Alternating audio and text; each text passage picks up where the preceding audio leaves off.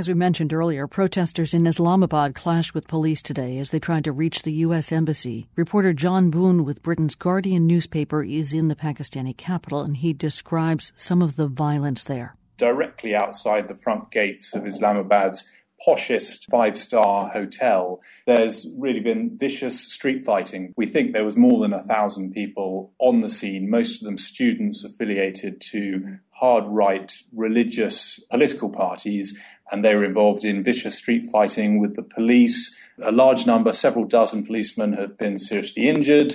People were throwing tear gas canisters back and forth, trying to shift some of the sea containers that authorities had placed at the end of streets precisely to stop this sort of violence, which is actually supposed to happen tomorrow because tomorrow is Friday, the traditional day of prayers. None of this, I should say, was anywhere near the US Embassy. It was basically on the edge of what's known as the diplomatic enclave. I know you've been writing about this for your paper today, but you've also written a piece about the fact that drone attacks, American drone attacks, have been going on for such a long time in Pakistan that they have now made it into popular culture. Tell us exactly how that's happened and in what form. Well, that's right. Obviously, as you know, drones are an enormous and very controversial issue here in Pakistan. They're at the center of the political debate in many ways. So, there's this very interesting popular song that's been originally recorded for a Pashto language TV station. That's the language talked in the tribal areas between Afghanistan and Pakistan. And it's a very bizarre song because it describes a um, very sort of alluring dancing girl and her various attributes we learn from this song of her, her sweet lips, her coquettish snare, her smile is compared to the morning dew. I mean, it's all very kind of some of the standard themes that you get in love poetry all over the world. But the chorus for this song is this line My gaze is as fatal as a drone attack. That would be the kind of missile attacks launched from CIA operated drones in the tribal areas against militants.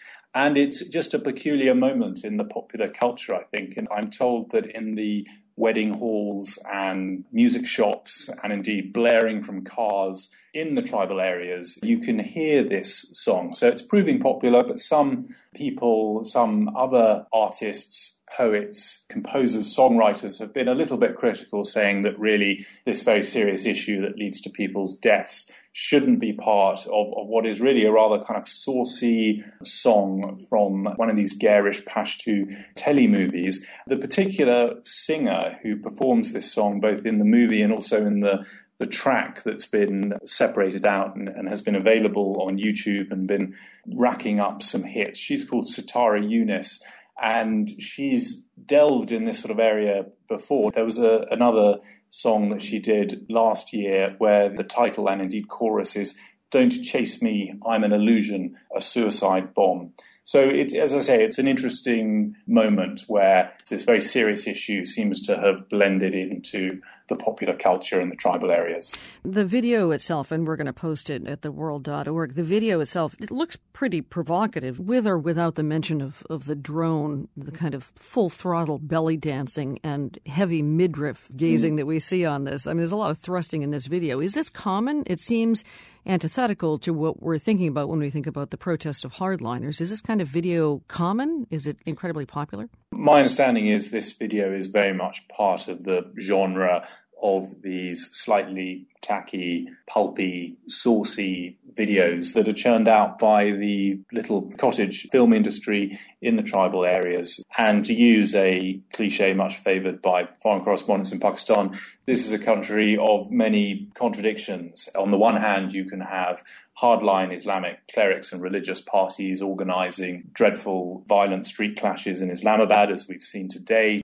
But at the same time, you can have these sorts of cultural artifacts, videos, which don't seem to fit, but actually it's all part of Pakistan, and Pakistanis wouldn't necessarily see a contradiction. Uh, Jon Boone writes about the video itself for The Guardian. He's based in Islamabad. Thank you, Jon. Thank you very much.